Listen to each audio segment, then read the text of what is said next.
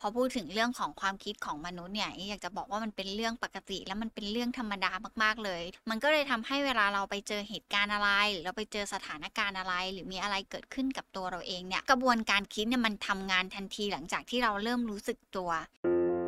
ออจิต นี่คือพื้นที่ปลอดภัยสำหรับคุณ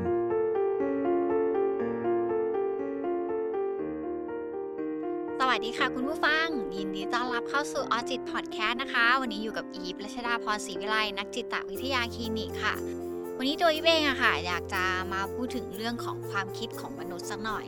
พอพูดถึงเรื่องของความคิดของมนุษย์เนี่ยอยากจะบอกว่ามันเป็นเรื่องปกติ แล้วมันเป็นเรื่องธรรมดามากๆเลย ที่คนเราจะมีการคิดถึงบางสิ่งบางอย่างอยู่ตลอดเวลากระบวนการคิดตรงนี้แหละค่ะ มันเป็นตัวที่ทำให้เราโดดเด่นกว่าสิ่งมีชีวิตชนิดอื่น ๆ เลย เพราะเรามีความคิด มันก็เลยทำให้เวลาเราไปเจอเหตุการณ์อะไร เราไปเจอสถานการณ์อะไร หรือมีอะไรเกิดขึ้นกับตัวเราเองเนี่ย เราจะใช้ความคิดตรงนั้นแหละ ในการประมวลผล ในการวางแผน ในการหาเหตุและผลเพื่อนำมาประกอบการคิดและตัดสินใจของตัวเราเอง ซึ่งมันแตกต่างกันสิ่งมีชีวิตอื่น ๆ มาก ๆ เลย เพราะสิ่งมีชีวิตอื่น ๆ เนี่ยจะใช้ชีวิตตามสัญชาตญาณของตัวเขาเอง ซึ่งเวลาเราพูดถึงเรื่องของความคิด มันก็จะมีทั้งคนที่คิดมาก คนที่คิดเล็กคิดน้อย จนมีถึงคนที่ไม่ค่อยตระหนักต่อความคิดของตัวเราเอง เวลาเราพูดถึงเรื่องของความคิดหรือกระบวนการคิดเนี่ย อยากจะเชื่อมโยงไปในเรื่องของลักษณะของร่างกายของตัวเราเองก่อนเวลาที่เราตื่นเช้าขึ้นมาเนี่ย บางทีเรายังไม่ทันสังเกตด้วยซ้ำว่าตัวเราเองมีเรื่องอะไรเข้ามาเนาะแต่ว่ากระบวนการคิดเนี่ยมันทำงานทันทีหลังจากที่เราเริ่มรู้สึกตัว บางทีก็จะมีเรื่องนั้นแวบเข้ามาคิดถึงเรื่องเมื่อวานบ้าง บางคนก็อาจจะคิดถึงสิ่งที่จะต้องทำในวันนี้บ้างว่ามีอะไรบ้าง นั่นแหละค่ะ เขาเรียกว่ากระบวนการคิดที่มันเกิดขึ้น ซึ่งใครที่เขามีพื้นฐานหรือมีอาการของความคิดมาก เป็นเป็นเป็นพื้นฐานสำคัญของของบุคลิกภาพของเขาอยู่แล้วเนี่ยมันมักจะนำไปสู่อาการทางกาย หรือบางทีนำไปสู่ภาวะทางด้านร่างกายบางอย่างที่มันเกิดเป็นความผิดปกติได้ ก็เลยอยากจะมาพูดถึงเรื่องนี้กันในวันนี้ เวลาเราพูดถึงเรื่องของความคิดเนี่ยมันอาจจะต้องมาทำความเข้าใจในนิยามมันก่อนว่าคำว่าคิดมากจนทำให้ตัวเขาเองไม่สามารถปล่อยวาง ไม่สามารถจะออกจากความคิดตรงนั้นของตัวเขาเองได้มันเกิดจากอะไร คือนิยามของคาว่าความคิดมากเนี่ยมันเป็นในลักษณะของพฤติกรรมของมนุษย์บางสิ่งบางอย่างเนาะที่มันเกิดขึ้น ทางความคิดของตัวเราเอง แล้วเวลาที่มันเกิดขึ้นแล้วเนี่ยบางทีเราไม่ได้สังเกตว่า เอ๊ตัวเราเองเนี่ยกำลังคิดถึงอะไรอยู่ แต่คนที่เขามีภาวะของการคิดมากเนี่ยนอกจากเขาจะไม่รู้แล้วว่าความคิดเขามันเกิดจากอะไรแล้ว มันเกิดจากการที่เขามีพฤติกรรมของการคิดวนไปวนมาคิดซ้ำไปซ้ำมาในเรื่องเดิมๆหมุนวนอยู่แบบนั้นแหละ บางคนมี 1-2 เรื่อง บางคนมี 3-4 เรื่อง หรือบางคนมีเพียงเรื่องเดียวนี่แหละ แต่ก็คิดวนมันอยู่แบบนั้น พอพูดแบบนี้แล้วอยากจะยกตัวอย่างให้มันเห็นภาพชัดเจนขึ้นว่า จริง ๆ แล้วคนที่เขาคิดมากเนี่ยมันถูกแบ่งออกเป็น 2 รูปแบบด้วยกันหนึ่งเลยก็คือ คนที่เขามักจะคิดมากเกี่ยวกับอดีตหมกมุ่นในความคิดถึงความผิดพลาดที่เกิดขึ้นในอดีตหรืออะไรก็ตามที่มันเคยเกิดขึ้นแล้วมันผ่านมาแล้ว เช่นมักจะบอกกับตัวเองว่าแบบ เออทำไมเราไม่ ถ้าเป็นแบบนี้มันคงจะอะไรแบบเนี้ย มันคือลักษณะของคนที่มีความคิดมากถึงอดีตของตัวเราเองเนาะ บางทีบางคนออกมาในรูปแบบของการเเก็บคำพูดคนอื่นมาคิด หรือบางทีคิดถึงเหตุการณ์ที่ตัวเองทำไปแล้ว มันเกิดเป็นความอับอาย เป็นความผิดพลาด เป็นอะไรที่เรารู้สึกว่าเราอยากกลับไปแก้ไขมันจังเลย มันก็จะกลับมาคิดวนๆซ้ำๆอยู่แบบนั้นแล้วไม่ทำให้เราอยู่กับปัจจุบันเลย ในคนที่คิดมากในรูปแบบที่2เลยก็คือ เป็นกลุ่มคนที่มักจะคิดถึงอนาคตอยู่ตลอดเวลา ก็คือมีความกังวลมากๆ เกี่ยวกับเรื่องที่มันยังมาไม่ถึง มีความคิดวกวนอยู่กับสิ่งที่ตัวเองเนี่ยกลัวอยู่กับสิ่งที่ตัวเองคาดว่าน่าจะต้องเป็นยังไงบ้าง พอพูดแบบนี้แล้วอาจจะมาในลักษณะของคนที่มักจะถามตัวเองด้วยคำถามเดิมๆซ้ำๆมาค่ะว่า จะเกิดอะไรขึ้นนะ ถ้าฉันทำแบบนี้ หรือบางคนมักจะมีความกังวลในสิ่งที่ตัวเองควบคุมไม่ได้ เช่นพรุ่งนี้เราจะไปสัมภาษณ์งานนะเราไม่รู้เลยว่าในห้องสัมภาษณ์จะเกิดอะไรขึ้น บางทีเราก็จะคิดวนๆซ้ำๆแล้วก็จะมีการจินตนาการเต็มไปหมดเลยว่าในห้องสัมภาษณ์มันควรจะเป็นยังไงบ้าง หรือบางคนอาจจะมาในลักษณะของการที่มักจะคิด วกวนแล้วไม่สามารถยับยั้งในความกังวลที่มันยังไม่เกิดขึ้นของตัวเองได้ หรือบางคนเนี่ยมันอาจจะมาในลักษณะของการที่คิดวกวนแล้วก็วางแผนกับตัวเอง แล้วก็มากังวลกับแผนการของตัวเองตรงนั้น ซึ่งทั้งสองแบบเนี่ยมันอาจจะเกิดขึ้นกับคนใดคนหนึ่งก็ได้ หรือบางคนอาจจะมีทั้งสองแบบร่วมด้วยแบบนั้น ก็เป็นไปได้เหมือนกันนะคะ คุณผู้ฟัง แต่ว่าสาเหตุหลักๆ เลยของคนที่เขามีความคิดมากเนี่ยมันเกิดจากหลากหลายปัจจัยมากๆเลย มันไม่ใช่แค่ว่าระบบร่างกายทำงาน แล้วทำให้เขามีความคิดมากอยู่ตลอดเวลา แต่ปัจจัยหลักๆ เลยที่มันมักจะทำให้ตัวคนบางางคนมีลักษณะของความคิดมาก คิดวกวนคิดซ้ำไปซ้ำมาถึงเรื่องที่ทั้งเกิดขึ้นแล้ว หรือมันยังไม่เกิดในอนาคตเนี่ยปัจจัยเท่าที่มองเห็นและสำคัญมากๆ ที่มันมักจะเกิดขึ้นเลยก็คือหนึ่งบางคนเขามีความไม่มั่นใจในตัวเอง ขาดความมั่นใจในความสามารถของตัวเอง มันก็อาจจะนำมาสู่ความกังวล แล้วก็ความไม่มั่นใจในสิ่งที่มันอาจจะเกิดขึ้นในอนาคตของเขาก็ได้ หรือว่าบางคนเนี่ยอาจจะมาจากความที่ตัวเขาเองเคยผ่านประสบการณ์อะไรหลาย ๆ มา แล้วมันทำให้เกิดเป็นบาดแผลทางจิตใจ หรือบางทีมันทำให้เกิดเป็นความรู้สึกนั้นอะซ้ำไปซ้ำมาแล้วเขารู้สึกเจ็บปวดกับตรงนั้นเขาก็จะคิดถึงเรื่องนั้นอยู่ตลอดเวลา เรื่องนั้นก็จะไม่หลุดออกจากความคิดของเขาเลย หรือบางคนอาจจะมาจากลักษณะนิสัยหรือบุคลิกภาพส่วนตัวที่มีพื้นฐานของความเป็นคนวิตกกังวลอยู่แล้ว เวลาจะเกิดอะไรขึ้นสักอย่างหนึ่งเนี่ย มันก็จะนำมาสู่ความคิดที่มันวกวนซ้ำไปซ้ำมา สิ่งเหล่านี้เนี่ยมันก็เลยทำให้คนที่คิดมาก มักจะไม่ค่อยมีความสุขกับการใช้ชีวิตของตัวเองมากเท่าไหร่ พอมันเป็นแบบนี้แล้วเนี่ยบางทีมันไปกระทบในเรื่องของออการควบคุมตัวเองด้วย บางคนคิดมากจนทำให้ตัวเองเนี่ยเกิดเป็นภาวะของอารมณ์ที่มันดิ่ง มาก ๆ เศร้ามาก ๆ หดหู่มาก ๆ บางคนรู้สึกว่าแบบ จัดการกับอารมณ์ตัวเองได้ไม่เหมาะสมบางทีมันก็ไปกระทบในเรื่องของการรับรู้คุณค่าในตัวเองก็มีเงี้ยหรือบางคนมาในลักษณะของการที่เวลาทำงานก็มักจะไม่ค่อยมีประสิทธิภาพ ก็มัวแต่ไปคิดว่าถ้ามันเป็นแบบนั้นจะเป็นแบบนี้ไหม ถ้าฉันทำแบบนี้ไปแล้ว ฉันจะโดนเจ้านายว่าหรือเปล่า ซึ่งคนคิดมากเนี่ยบางทีมันคิดมากจนไม่ได้ทำอะไรคิดวกวนอยู่แบบนั้นแหละ จนทำให้แบบมันหมดพลังชีวิตไปกับการคิดของตัวเองเกินไปเนาะหรือบางคนอาจจะนำมาด้วยปัญหาของอาการทางกาย บางคนมาในลักษณะของอาการนอนไม่ค่อยหลับ หรือบางคนหลับยาก ใช้เวลานานมากๆ กว่าจะนอนหลับได้ หรือบางคนไปกระทบในลักษณะของการที่คิดจนไม่สามารถอยู่กับปัจจุบันได้ มันก็จะไปกระทบในเรื่องของปัญหาสมาธิก็มี ก็เพราะว่าตัวเราเองเนี่ย ในสมองของเรามีแต่เรื่องที่จะต้องคิดอยู่ตลอดเวลา ซึ่งมันเป็นเรื่องที่มันไม่ได้อยู่ในปัจจุบันเลย บางทีเราก็จะจดจ่อต่ออะไรที่มันอยู่ตรงหน้าเราไม่ได้ เพื่อนคุยอะไรมาตัวเราเองก็จับประเด็นไม่ได้เลย หรือบางทีตัวเราเองเนี่ยก็ไม่รู้ด้วยซ้ำว่า สิ่งที่เขากำลังเล่าให้เราฟังเนี่ยมันคืออะไร ซึ่งสิ่งเหล่านี้แหละค่ะมันเป็นผลกระทบมากๆเลยสำหรับคนที่มีอาการคิดมาก หรือมีพื้นฐานของความคิดมากอยู่ในตัวเอง ในทางจิตวิทยาเนี่ย คนที่มีอาการคิดมาก เพียงแต่มันอาจจะไม่ได้เด่นชัดมากในแต่ละบุคคลเนาะแต่ว่าความคิดเหล่านั้นมันไม่ได้แสดงออกมาอย่างตรงไปตรงมา จะมีแค่เจ้าตัวนั่นแหละที่จะรู้ว่าตัวเขาเองกำลังคิดมาก หรือกำลังคิดวกวนอยู่กับเรื่องใดเรื่องหนึ่งไหมซึ่งการคิดมากเนี่ยเราอาจจะดูในลักษณะของการที่มันเกิดขึ้นบ่อยแค่ไหน มันไปกระทบในเรื่องของลักษณะการใช้ชีวิตของตัวเขาเองหรือเปล่า เพราะบางคนเวลาที่คิดมากๆ หรือแม้กระทั่งการคิดวกวนซ้ำไปซ้ำมาบางที มันทำให้มีปัญหาในการใช้ชีวิต รวมไปถึงในเรื่องของการที่แบบทักษะสังคมอาจจะแย่ลงตรงไปลงไปตรงนั้นด้วย เพราะว่าตัวเขาเองอาจจะรู้สึกว่าเขามีเรื่องให้คิดมากพอแล้วเขาก็ไม่อยากจะไปไปมีปฏิสัมพันธ์กับคนอื่น หรือบางคนมาในลักษณะของการที่ คิดมาก เพราะกลัวคนอื่นจะมองตัวเองยังไง หรือบางทีคิดไปก่อนแล้วว่า ถ้าทำแบบนี้คนอื่นจะต้องคิดกับเราแบบนี้ก็ได้ มันก็จะเป็นปัญหาที่ตามมาหรือบางคนแบบคิดมากจนทำให้แบบทำอะไรไม่ได้เลย ไม่กล้าที่จะตัดสินใจทำอะไรเลยด้วยซ้ำ ปัญหาก็คือการที่เราคิดมากเนี่ยมันมักจะเริ่มจากสาเหตุเล็กๆ น้อยๆเนาะถ้าสังเกตได้บางทีมันอาจจะไม่ได้เป็นแบบเนี้ยมาตั้งแต่ต้นจนทำให้เราเป็นเราณปัจจุบันตอนนี้ แต่เมื่อไหร่ก็ตามที่เราเริ่มจากการเก็บเรื่องเล็กๆ น้อยๆมาคิด หรือเอาเรื่องเล็กๆ น้อยๆเนี่ยมาทบทวนอยู่ตลอดเวลามันก็จะกลายเป็นนิสัยโดยที่ตัวเราเองไม่รู้ตัว พอมันเข้าไปเป็นนิสัยของตัวเราแล้วเนี่ย เราก็จะรู้สึกว่าการคิดเยอะคิดมากมันเป็นเรื่องปกติ แต่ทีนี้เวลาที่มันเกิดเรื่องที่มันไม่สามารถจัดการได้แล้วกับความเล็กๆน้อยๆเราก็จะเก็บทุกอย่างมาคิดละ เราก็จะปล่อยวางกับอะไรไม่ได้แล้ว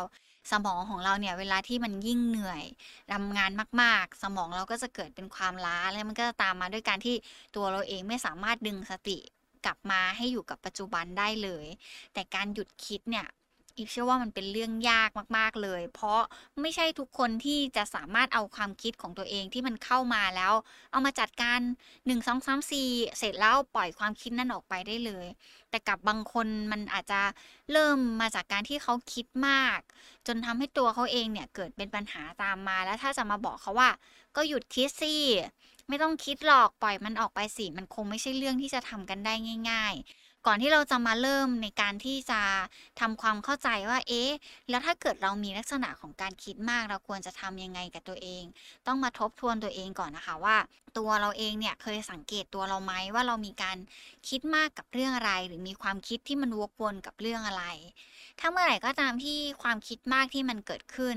มันเกิดในลักษณะของการคิดถึงแต่เรื่องดีๆ มีอะไรที่มันดีๆ เข้ามาในชีวิต มันก็คงเป็นเรื่องที่ทำให้เราแฮปปี้ใช่ไหมล่ะคะ แต่ถ้าเมื่อไหร่ก็ตามที่ความคิดมากนั้นยิ่งออกไปในทางคิดลบ แล้วมันเกิดมากขึ้นเกินไป หรือบางทีมันก็อาจจะมาในลักษณะของการที่แบบเราคิดน้อยเกินไปจนมันมีผลกระทบเข้ามา สักวันหนึ่งเราก็ต้องกลับมาคิดเรื่องนั้นใหม่ เนี่ยแหละค่ะ มันถึงจะทำให้เกิดเป็นปัญหาได้ว่าเออการคิดของเราเนี่ยมันสร้างปัญหาแล้วมันก่อปัญหาอะไรบ้างต่อการใช้ชีวิตของตัวเราเอง ซึ่งเวลาที่เราคิดมากเนี่ย เราก็จะพะวงอยู่กับสิ่งที่มันไม่ดีเนาะความคิดด้านลบของเรามันก็จะวิ่งแบบจิ้วจิ้วจิ้วจิ้วมากๆเลย เรามักจะทำอะไรไม่ถูกแล้ว เวลาที่เราคิดมากคิดวกวน แล้วถ้าสิ่งเหล่านี้มันเกิดขึ้นกับเราบ่อยมากๆ เกิดขึ้นจนแบบ เรารู้สึกว่าเราจัดการกับมันไม่ได้ แล้วก็ไม่รู้จะทำยังไงกับมัน อีก็เลยอยากจะมาเล่าถึงเรื่องนี้ต่อค่ะว่า เราสังเกตตัวเองแล้วว่า เอ้ย ใช่เราเป็นคนคิดมากเลย จากที่เล่ามาเมื่อกี้เราแบบเอ้ยชอบคิดถึงเรื่องในอดีตมากๆ หรือบางทีเราแบบเรื่องอะไรยังไม่เกิด เราก็จะคิดวนอยู่อย่างนั้นอะคิดถึงอนาคตอยู่ตลอดเวลา นั่นอาจจะเป็นสัญญาณหนึ่งที่ทำให้เรากลับมาสังเกตตัวเองเนาะอย่างแรกเลยถ้าเราอยากจะค่อยๆกลับมาทำความเข้าใจตัวเอง แล้วเอาชนะความคิดมากของตัวเองได้ เราอาจจะต้องดูก่อนว่า ตัวเราเองเนี่ยกำลังคิดมากอยู่กับเรื่องอะไร ซึ่งเวลาที่เราพูดถึงว่าเรากำลังคิดมากอยู่กับเรื่องอะไร แปลว่าตัวเราเองจะต้องหยุดอยู่กับตัวเอง หยุดอยู่กับความคิดที่มันเกิดขึ้นณขนาดนั้นของตัวเราเองว่า เอ๊ในหัวเราเนี่ยกำลังคิดเรื่องอะไรอยู่ เพราะปัญหาที่มันมักจะเกิดขึ้นกับตัวเราเองเนี่ยบางที มันอาจจะเกิดจากการที่ตัวเราเองมีความเชื่อบางสิ่งบางอย่างที่มันถูกฝังลึกมากๆ จนทำให้ตัวเราเองเนี่ยเชื่อไปแบบนั้นอยู่ตลอดเวลา อย่างเช่นแบบ สมมุติว่าเราเนี่ยเชื่อว่า หรือมีคนเคยใส่ข้อมูลกับเราว่า เราเนี่ยเป็นคนขี้กังวลนะ แล้วเราก็จะเชื่อแบบนั้นนะคะ ว่าเออใช่ฉันเป็นคนขี้กังวล มันก็จะกลายมาเป็นข้อจำกัดที่ทำให้ตัวเราเองไม่อยากจะเปลี่ยนแปลงตัวเอง ซึ่งตรงนั้นน่ะมันเป็นจุดเริ่มต้นเลยที่ตัวเราเองอาจจะต้องเอากลับมาคิดก่อนว่า เอ้ย ตัวเราเองเป็นคนคิดมากแล้วสิ่งที่เรากำลังคิดอยู่มันคืออะไร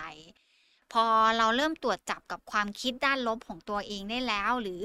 ตรวจจับกับความคิดที่มันวิ่งกลับมากับที่ตัวเราเองได้แล้วเนี่ย เราอาจจะเอาตรงนั้นแหละมาค่อยๆ วางแผนกับตัวเราเองว่า อ๋อโอเค เข้าใจแล้วว่าฉันกำลังคิดเรื่องนี้อยู่ และฉันอยากจะให้เรื่องนี้มันไปต่อยังไง หรือฉันคิดว่า อืม วิธีการยังไงดีที่จะเอามาคิดแล้วก็จัดการกับความคิดตรงนั้นให้มันเบาบางลงไปได้ ซึ่งสิ่งที่มันเกิดขึ้นตรงนี้มันอาจจะเป็นในเรื่องของการต้องฝึกฝนเนาะเพราะว่าการฝึกฝนบางอย่างเนี่ยหรืออะไรที่มันเกิดขึ้นกับเราซ้ำๆเนี่ยบางทีเราไม่ได้ไม่ได้เอามาทบทวนพอเราไม่ได้ทบทวนกับมันเราก็จะไม่ทันความคิดว่าในความคิดมากตรงนั้นที่มันเข้ามารบกวนชีวิตเราเนี่ยมันเกิดจากอะไรหรือ มันกำลังคิดถึงอะไรอยู่ ถ้าเราเริ่มตรวจสอบกับความคิดตัวเองได้แล้วว่าเรากำลังคิดเรื่องอะไรอยู่เนี่ย ลอง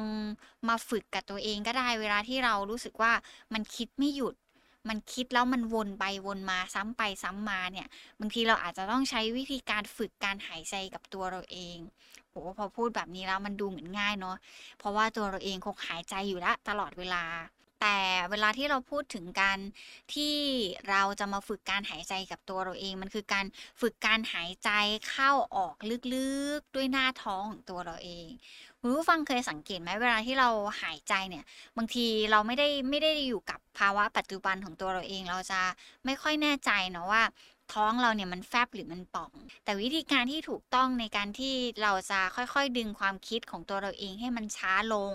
เราจะต้องดึงอาการทางกายของตัวเราเองที่มันเกิดจากระบบของสมองเนี่ยให้มันช้าลงไปด้วยด้วยการหายใจ อย่างเช่น ในเรื่องที่แบบ เราคิดวนๆซ้ำๆแล้วตัวเราเองไม่สามารถหยุดความคิดของตัวเราเองได้ ก็ดึงตัวเองกลับมาอยู่กับลมหายใจของตัวเราเอง ค่อยๆ หายใจเข้าลึกๆ เวลาที่เราหายใจเข้าลึกๆ เนี่ย ท้องเราจะต้องป่องนะคะ คุณผู้ฟังตามระบบของร่างกายแล้วเนี่ย เราจะต้องหายใจเข้าด้วยท้องจะต้องป่อง แล้วเวลาที่เราหายใจออกเนี่ย ท้องเราจะต้องแฟบ เพราะถ้ามันเป็นแบบนั้นเนี่ยการทำงานของระบบหายใจเราอะมันจะทำให้เลือดของเราเนี่ยไหลเวียนได้ดีมากขึ้นเนาะแต่ถ้าเมื่อไหร่ก็ตามที่เราไม่ได้ตระหนักเลยว่าเออ มันเป็นยังไงกันนะ นั่นแปลว่าตัวเราเองอะก็ไม่ได้หยุดอยู่กับปัจจุบัน ถึงอยากให้เอาเทคนิคเนี้ยเข้ามาใช้กับตัวเราเองเนาะว่า ถ้าเมื่อไหร่ก็ตามที่เราหยุดตัวเองไม่ได้ ไม่ว่าจะอยู่ในอดีต หรือจะอยู่ในโลกของอนาคตก็ตาม ดึงตัวเองกลับมาด้วยการหายใจก่อน แล้วค่อยกลับไปขั้นตอนที่หนึ่งของตัวเราเองว่า ตอนนี้ฉันกำลังคิดอะไรอยู่ ซึ่งการใช้วิธีนี้เนี่ยมันจะช่วยลดในเรื่องของอัตราการเต้นของหัวใจของตัวเราเองด้วยทำให้เราหายใจช้าลง การเคลื่อนไหวของเราจะช้าลง รวมไปถึงกระบวนการคิดของตัวเราเองก็จะค่อยช้าลงไปด้วย มันถึงจะทำให้เรากลับมาทบทวนได้ ว่าตัวเราเองกำลังคิดอะไรเนาะในทางวิจัยเนี่ยเทคนิคการหายใจเข้าออกอย่างช้าๆเนี่ยมันจะทำให้ร่างกายเราเนี่ยได้ผ่อนคลาย ตัวเราเองจะค่อยๆเกิดเป็นความสบายๆทางด้านร่างกายมากขึ้นเนาะทีเนี้ย ถ้าเราลองหยุดหายใจกับตัวเอง แล้วกลับไปทบทวนแล้วมันก็ยังไม่ได้อะไร ที่มันจะทำให้เราหยุดคิดมากได้ เราจะทำยังไงกับตัวเองดี แนะนำเป็นวิธีต่อมาค่ะคุณผู้ฟังว่า ถ้าเราคิด เราหยุดคิดแล้วเราทบทวนแล้ว เออมันก็ยังไม่ได้เลย เราจะอาจจะต้องเขียนออกมา เขียนออกมาเป็นข้อๆเลยว่าเฮ้ยสิ่งที่กำลังคิดถึงอยู่เนี่ยไอ้ที่มันวิ่งวนอยู่ในหัว แล้วมันวิ่งเร็วมากๆเนี่ยมันคืออะไร เวลาที่เราใช้ในเรื่องของการเขียนน่ะ มันจะทำให้สมองเราอะทำงานช้าลง เพราะเราจะมีการประมวลผล 2 อย่าง 1 ก็คือความคิดที่มันเกิดขึ้น 2 ก็คือการใช้การเขียน คือในขณะที่เราเขียนหรือเรากำลังก้มหน้าก้มตาเขียนเนี่ยสมองเราจะประมวลผลอีกฝั่งหนึ่งด้วยในเรื่องของทักษะการเขียนเนาะโอ้มันทำงานร่วมกันหลายอย่างมากทั้งการทำงานของมือ การทำงานของตารวมไปถึงการทำงานร่วมกันระหว่างตาและมือ มันประมวลผลหลายอย่าง มันจะดึงให้ความคิดเราช้าลงด้วยสำคัญไปกว่านั้นเลยเนี่ย เวลาที่เราพูดถึงการเขียนความคิดของตัวเองออกมา เราจะเห็นตัวเองได้ชัดเจนขึ้น เราจะเห็นด้วยว่าอะไรบ้างที่มันวิ่งเข้ามาในหัวเรา อะไรบ้างที่มันเป็นเรื่องดีๆ ที่มันวิ่งเข้ามาแล้วทำให้เราคิด หรือแม้กระทั่งได้สังเกตความคิดที่มันออกมาผ่านตัวหนังสือด้วยว่า เฮ้ย ความคิดของเราที่มันเกิดขึ้นโดยส่วนมากมันออกมาเป็นทางบวก หรือมันออกมาเป็นทางลบนะ พอเราเห็นแบบนั้นแล้วเนี่ย มันถึงจะนำมาสู่การที่แบบเออโอเค ฉันเห็นแล้วว่าฉันคิดอะไร ฉันควรจะจัดการกับปัญหาที่มันเกิดขึ้น จนทำให้คิดมาก 1 2 3 4 ยังไงบ้าง คือการเขียนมันเป็นวิธีหนึ่งที่มองว่ามันมันได้ผลมากๆเลย เวลาที่เรารู้สึกคิดฟุ้งๆมากๆ คือเราอาจจะไม่ได้ลิสต์ออกมาเป็นข้อๆก็ได้ เราอาจจะแบบเขียนออกมาทั้งหมดเลยที่มันวิ่งเข้ามาในหัวของเราว่า เฮ้ยมันเกิดอะไรขึ้น ฉันกำลังคิดถึง 1 2 3 4 มันเลยทำให้ฉันรู้สึกอะไรอยู่บ้าง ฉันกำลังคิดถึงเรื่องนี้อยู่ ฉันกำลังคิดถึงเรื่องของคนนี้อยู่ อ๋อ ฉันกำลังคิดเรื่องงานว่ามันเกิดอะไรขึ้นในวันนั้น คือการเขียนบรรยายออกมาก็เป็นวิธีหนึ่งที่จะทำให้ตัวเราเอง กลับมาทบทวนกับตัวเราเองได้ด้วยว่า ฮ้ยไอ้สิ่งที่มันคิดนั้นน่ะมันมีประโยชน์หรือมันไม่มีประโยชน์ยังไงกับเราบ้าง มันจะค่อยๆเบาบางลง เหมือนกันที่เราได้ระบายออกมาด้วย ซึ่งสิ่งสำคัญเลยเนี่ย เวลาที่เราพูดถึงการคิดมากเนาะสิ่งสำคัญมากๆเลยคือการแก้ปัญหา คือเวลาที่เราคิดมากแล้วปัญหามันไม่ได้ถูกจัดการ การแก้ปัญหาโดยการที่เราเออแค่คิดอย่างเดียว แต่เราไม่มีการลงมือทำเลยมันคือการที่เราไม่เผชิญหน้ากับปัญหาโดยตรง แล้วมันจะไม่ใช่วิธีที่ควรจะทำเพื่อเป็นการหยุดความคิดมากของตัวเราเองเนาะ แต่การที่เราเนี่ยไปเผชิญหน้ากับปัญหาโดยตรง หลังจากที่เราได้ทบทวนตัวเองแล้วว่ามันเกิดอะไรขึ้นบ้าง นั่นแหละค่ะ มันเป็นวิธีที่ดีที่สุดมากๆ ในการที่ตัวเราเองจะสามารถจัดการกับความคิดมากของตัวเราเองได้ เพราะเราจะมั่นใจได้ว่าไอ้ปัญหาที่มันเกิดขึ้นจากความคิดมากของตัวเราเอง มันได้ถูกจัดการไปแล้ว แต่ถ้าเมื่อไหร่ก็ตามมันเป็นเพียงแค่ความคิด มันก็จะไม่มีทางที่ถูกจัดการมันสักที ซึ่งถ้าพูดแบบนี้แล้วอยากจะขออนุญาตยกตัวอย่างให้ฟังคร่าวๆว่าเวลาที่เราพูดถึงความคิดเราแล้วเนี่ยบางทีมันคิด อย่างเดียวอะ มันไม่ได้ถูกจัดการเหมือนว่าที่สมมติว่าเรารู้สึกว่าเราอยากจะไปซื้อของเอ่ออะไรก็ตามที่มันอยากจะได้อะแล้วเราคิดวกวนอยู่แบบนั้นอะ ของก็ไม่มีทางมาถึงเราได้เนาะมันเหมือนกันกับการที่ตัวเราเองเนี่ยไม่เอาความคิดของตัวเราเองออกมาจัดการ ความคิดเหล่านั้นมันก็จะไม่หายไป มันก็จะไม่ดีขึ้นตามมาด้วย เวลาที่เราคิดแล้วเราพยายามกับตัวเราแล้ว จากเทคนิคต่างๆ ที่เล่ามาให้ฟังเมื่อสักครู่แล้ว แล้วมันก็ยังไม่ดีขึ้นเลย มันก็ยังรู้สึกว่าเออเราก็ยังคิดอยู่มากไปกว่านั้น คือรู้แล้วว่าปัญหามันคืออะไร เรากำลังคิดถึงเรื่องอะไรอยู่ แต่ว่าเราไม่สามารถจะจัดการกับตรงนั้นได้ บางทีเราอาจจะเลือกใครสักคนหนึ่งที่แบบเหมือนเราสามารถคุยกับเขาได้ เลือกใครสักคนหนึ่งที่เขาสามารถรับฟังตัวเราเองได้ แล้วสามารถช่วยเรามอง ช่วยเราเห็นวิธีการจัดการปัญหาใหม่ ๆ ช่วยเปิดมุมมองของตัวเราเองในเรื่องของความคิดให้มันดูหลากหลายมากขึ้น ก็อาจจะเป็นวิธีหนึ่งที่เข้ามาช่วยตรงนั้นได้ สมมุติว่าเราเป็นแค่คนเดียวที่เราคิด แล้วก็คิดวกวนอยู่แบบนั้นอะบางทีการพูดออกมา หรือการเลือกใครสักคนที่เขามารับฟังเรา มันก็อาจจะเป็นวิธีหนึ่งที่ทำให้เราเห็นอะไรได้ชัดเจนขึ้นเนาะซึ่งปัญหาต่างๆเนี่ยมันจะไม่จบลงเลย ม้กระทั่งความคิดมากของตัวเราเองก็จะไม่มีทางเบาบางลงเลย ถ้าเราไม่ดึงมันออกมาให้มันชัดเจน มันมีแต่จะหนักหน่วงมากไปขึ้นเรื่อยๆ มากขึ้นเรื่อยๆ จนตัวเราเองนั่นแหละจะรับมือกับมันไม่ไหวจนนำไปสู่ความคิดที่ว่าเออพอคิดมากๆ แล้วจัดการกับมันไม่ได้ มันก็จะนำมาสู่อารมณ์ที่มันดิ่ง หรือบางทีเรารู้สึกดาว รู้สึกเฟลกับตัวเองไปมาก ๆ จนร้องไห้ออกมา จนไม่อยากจะทำอะไร บางคนเนี่ยไอความคิดมากตรงนั้นเนี่ยมันนำไปสู่ภาวะ หรือโรคทางจิตเวชได้เหมือนกันนะคะ คุณผู้ฟัง หรือบางคนเนี่ยบางทีคิดมากคิดวกวน ปัญหามันไม่ได้ไปไหนสักทีอยู่แต่ในความคิดของตัวเขาเอง บางทีมันก็นำไปสู่ความคิดอยากจะทำร้ายตัวเอง หรือรู้สึกว่าเออฉันไม่มีศักยภาพในการจะจัดการอะไรกับตัวเองเลย ก็จะนำไปสู่ความคิดอยากฆ่าตัวตายก็มี ซึ่งตรงนี้อะค่ะ ขอให้ออจิตเป็นหนึ่งช่องทางที่ช่วยให้คุณผู้ฟังเนี่ยสามารถมีเพื่อนรับฟัง และมีเพื่อนคู่คิดไปด้วยกันนะคะ ขอให้ออจิตเป็นพื้นที่ปลอดภัย และเป็นพื้นที่รับฟังให้กับคุณผู้ฟังได้ ซึ่งการเยียวยาจิตใจตัวเองเนี่ยมันคงไม่มีสูตรสำเร็จอะไร แล้วเราเองเราอาจจะต้องกลับมารู้สึกดีได้เหมือนเดิมในทันทีทันใดมันอาจจะเป็นเรื่องที่ยาก แต่สำหรับคนที่รู้สึกว่าตัวเองกำลังตกอยู่ในสภาวะของการที่อารมณ์มันย่ำแย่จากการคิดมาก คิดวกวนหรือคิดเรื่องเดิมซ้ำไปซ้ำมาจนรู้สึกดิ่ง จนรู้สึกดาวเนี่ย เราเองอาจจะต้องกลับมาตระหนักกับตัวเองให้ได้ก่อนว่าสิ่งที่เรากำลังคิดมันเกิดจากอะไร เรากำลังคิดวกวนอยู่กับเรื่องอะไร แล้วเรื่องราวเหล่านั้นเนี่ยถ้าเราคุยกับตัวเองแล้วไม่ได้คำตอบกับตัวเอง หรือไม่สามารถหาวิธีจัดการกับตัวเองได้ สุดท้ายแล้วเนี่ย มันอาจจะต้องมีอะไรสักอย่างหนึ่งหรืออาจจะต้องมีใครสักคนหนึ่งที่จะต้องไปยืนอยู่เคียงข้างตรงนั้น สุดท้ายมนุษย์เราสามารถเยียวยาตัวเราเองด้วยการตอบคำถามตัวเองได้ดีที่สุดนะคะ คุณผู้ฟัง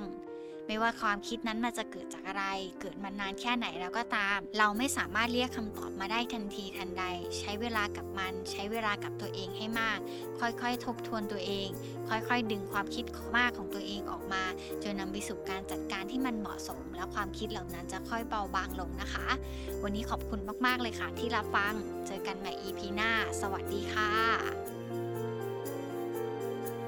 ออจิต นี่คือพื้นที่ปลอดภัยสำหรับคุณ